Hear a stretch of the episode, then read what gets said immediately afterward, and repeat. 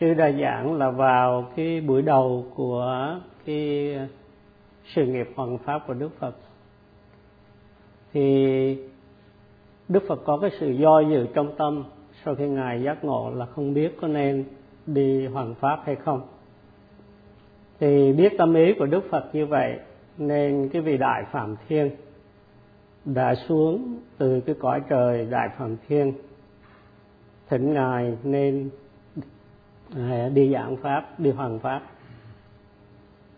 Thì như quý vị biết, đức phật đã tận diệt tất cả những cái phiền não, ô nhiễm ngũ ngồng trong tâm khi ngài đạt cái đạo quả a la hán nên tâm tư hoàn toàn trong sạch. Ngài chứng đắc quả vị chánh đẳng, chánh giác với cái trí tuệ toàn giác trong khi ngài giác ngộ. Và sau khi ngài giác ngộ thì ngài ở lại xung quanh cái cội cây bồ đề ở bồ đề đạo tràng à, bảy tuần lễ. Mỗi tuần ngài ở một nơi.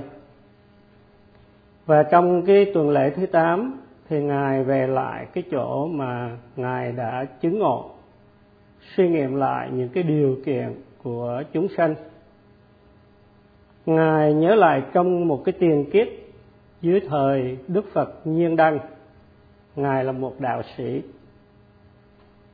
À, và trước cái sự à, chứng giám của đức phật nhiên đăng ngài phát cái đại nguyện là sau khi giác ngộ thành bậc chánh đẳng chánh giác ngài sẽ đi giảng dạy cái giáo pháp cao thượng đến cho chúng sanh. Thì đức phật nhớ lại cái tiền thân của ngài và cái đại nguyện của ngài vào lúc đó, một cái tiền kiếp đó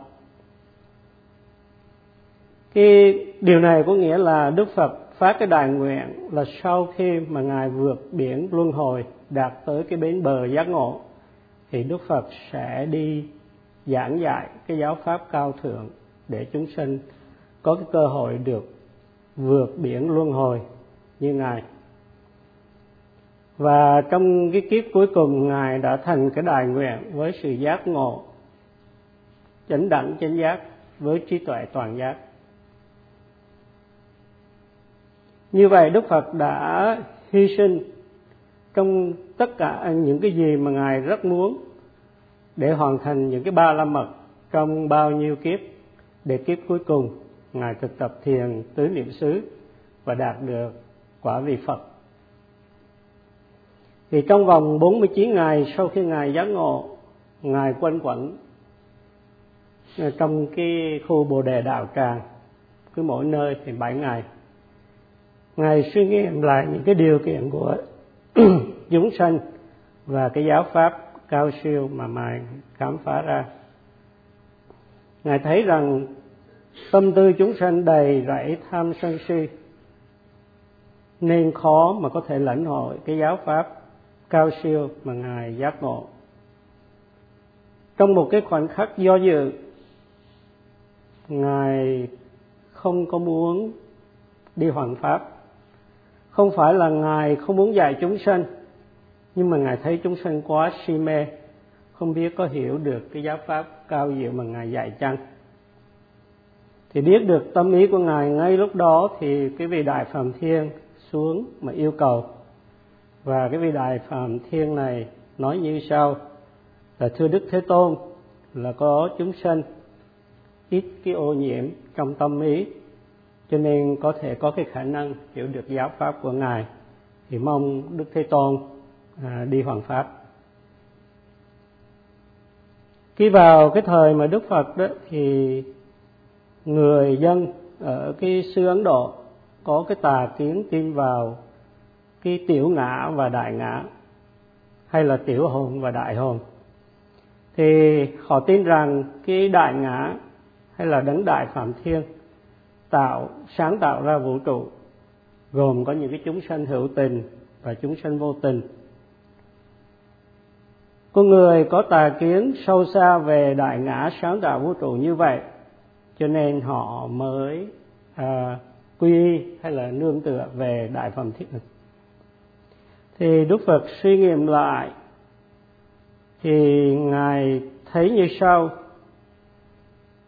Ngay mà một cái đức phật chánh đẳng chánh giác như vậy với trí tuệ toàn giác, khám phá được cái 12 nhân duyên hay là thập nhị nhân duyên, thì cái pháp 12 nhân duyên nhân duyên rất là thâm sâu, rất khó để mà khám phá, để mà hiểu. Thì làm sao chúng sanh có thể thực chứng được cái giáo pháp này? Thì ngài suy nghiệm như vậy cho nên vì cái lẽ đó mà ngài không muốn đi hoàn pháp.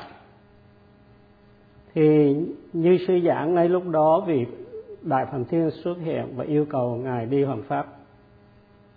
Như quý vị biết ngay trước khi mà thành đạo tức là vào cái đêm thành đạo đó thì đức phật trong cái canh đầu của đêm à, chứng đạt được cái túc mạng minh tức là cái khả năng thấy được những cái tiền kiếp của mình vào kênh hai khi mà đức phật chứng được cái túc mạng minh đó thì trái đất không có rung chuyển.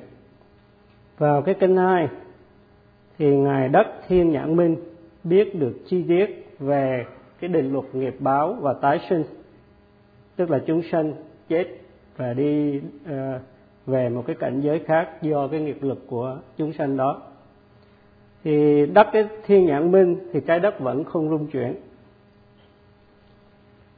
sau khi mà đức phật đạt đạo và quả a la hán qua thiền tứ niệm xứ, thì tái đất mới rung chuyển. Và ngài suy nghiệm lại, tức là đạo quả a la hán và quả phật, thì trái đất rung chuyển. Và ngài suy nghiệm lại mới thấy rằng ngay đức phật là một bậc đầy đủ trí tuệ, giác ngộ được cái giáo pháp 12 nhân duyên nhưng mà cũng rất là khó khăn, chứ không phải dễ. Thì làm sao mà chúng sanh với cái tâm tư mê mờ, đầy tham sân si như vậy, mà có thể hiểu được cái giáo pháp thầm thâm vi diệu đó? Cho nên trong một cái phút do dự, ngài không muốn truyền bá giáo pháp là như vậy. Đại phạm thiên xuống và yêu cầu đức phật dạy, ngài mỉm cười vì thấy cái giáo pháp rất là cao siêu và chúng sanh đầy si mê, khó mà lãnh hội. Đức phật cũng biết trước là khi mà ngài do dự đó, thì cái vị trời lại phàm thiên này sẽ đến yêu cầu ngài. Có người vào lúc đó có tà kiến về đại ngã, nên quay về nương tựa nơi đại phàm thiên. Họ nghĩ rằng đại phàm thiên không có buồn không có vui. À, và họ tin tưởng tuyệt đối vào cái vị giáo chủ tối cao của họ như là một quyền năng tối thượng quyết định tất cả mọi sự và họ đã quy y đại phẩm thiên. Và khi ờ, khi mà họ thấy cái vị giáo chủ của họ đó quỳ xuống trước đức phật đảnh lễ rồi yêu cầu ngài đi hoàn pháp cái giáo lý cao thượng mà ngài đã giác ngộ thì họ phát cái đức tin vào đức phật. Và sau đó thì họ một số quy y với à, một số à, theo à, những cái lời dạy của đức phật. Thì đại phạm thiên không phải là một chúng sanh thường nhưng là một vị trời. Trước khi mà thành đại phòng thiên thì cái vị này đã là một cái vị uh, tỳ khưu tu thiền đạt được cái tầng thiền thứ nhất. Và khi tái sanh thì vào cảnh giới sơ thiền sống đó rất lâu. Vì đại phạm thiên này học được cái giáo pháp của học được phật pháp vào một cái thời kỳ với đức phật toàn giác là phật ca diếp cái vị này không muốn sống ở cái cõi trời dục giới cõi người không muốn sống cõi dục giới tức là gồm cõi người cũng như sáu cảnh trời dục giới. Cho nên cái vị này mới thực tập và đắc các tầng thiền. Nên sau khi uh, mất tái sanh thành đại phạm thiên có một đời sống lâu dài tại cõi trời đại phạm thiên. Đại phạm thiên không phải là một chúng sanh tầm thường, nhưng là một chúng sanh rất là đặc biệt. Khi mà quý vị này tái sinh vào cõi trời đại phàm thiên, thì ngài có cái thân hình lớn, chói sáng và có khả năng rất mạnh. Nhờ cái vị này nhờ biết khổ thạng và ghê sợ tội lỗi, cho nên cái thân hình của ngài luôn luôn trong sáng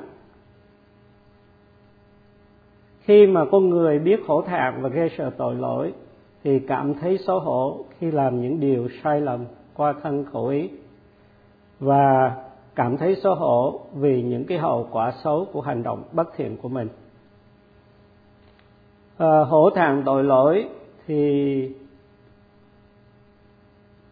mình ghê cái tội lỗi cũng giống như là mình sợ cái mùi thối của phân và ghê sợ tội lỗi thì cũng giống như mình sợ cái sức nóng của cái cục lửa cháy. Hổ thẹn và ghê sợ tội lỗi rất là quan trọng. Bởi vì khi mà có hổ thẹn và ghê sợ tội lỗi, con người sẽ có một cuộc đời rất là đạo đức. Nếu chúng sinh hổ thẹn và ghê sợ tội lỗi và muốn tái sanh thành đại phạm thiên, thì cái chúng sinh đó tu những cái tầng thiền chỉ đắc các đắc các tầng thiền và thành đại phạm thiên, có một đời sống lâu dài. Còn nếu một người mà có hổ thẹn và gây sợ tội lỗi, không làm những cái điều bất thiện mà tu tập thiền tứ niệm xứ, thì tâm sẽ được trong sạch. Khi một con người có hổ thẹn và gây sợ tội lỗi, thân khẩu ý sẽ trong sạch hổ thàng và cái sợ tội lỗi được ví như là pháp trắng để thanh lọc thân, khẩu và ý. Khi chúng được so sánh với màu trắng, bởi vì màu trắng phản nhiệt, và hổ thẹn và cái sợ tội lỗi không thu hút phiền não, nên một chúng sanh có hổ thẹn và cái sợ tội lỗi sẽ sống một cuộc đời trong sạch và an bình. Màu đen thì nó âm u nó đối nghịch lại với màu trắng trong sáng. Thì hổ thẹn và kê sợ tội lỗi được gọi là pháp trắng, pháp bảo vệ thế giới.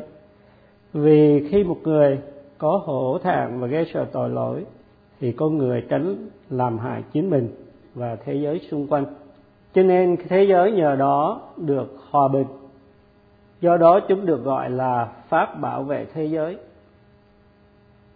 hổ thẹn và cái sợ tội lỗi làm cho một người có cái dáng vẻ trong sáng và dễ mến.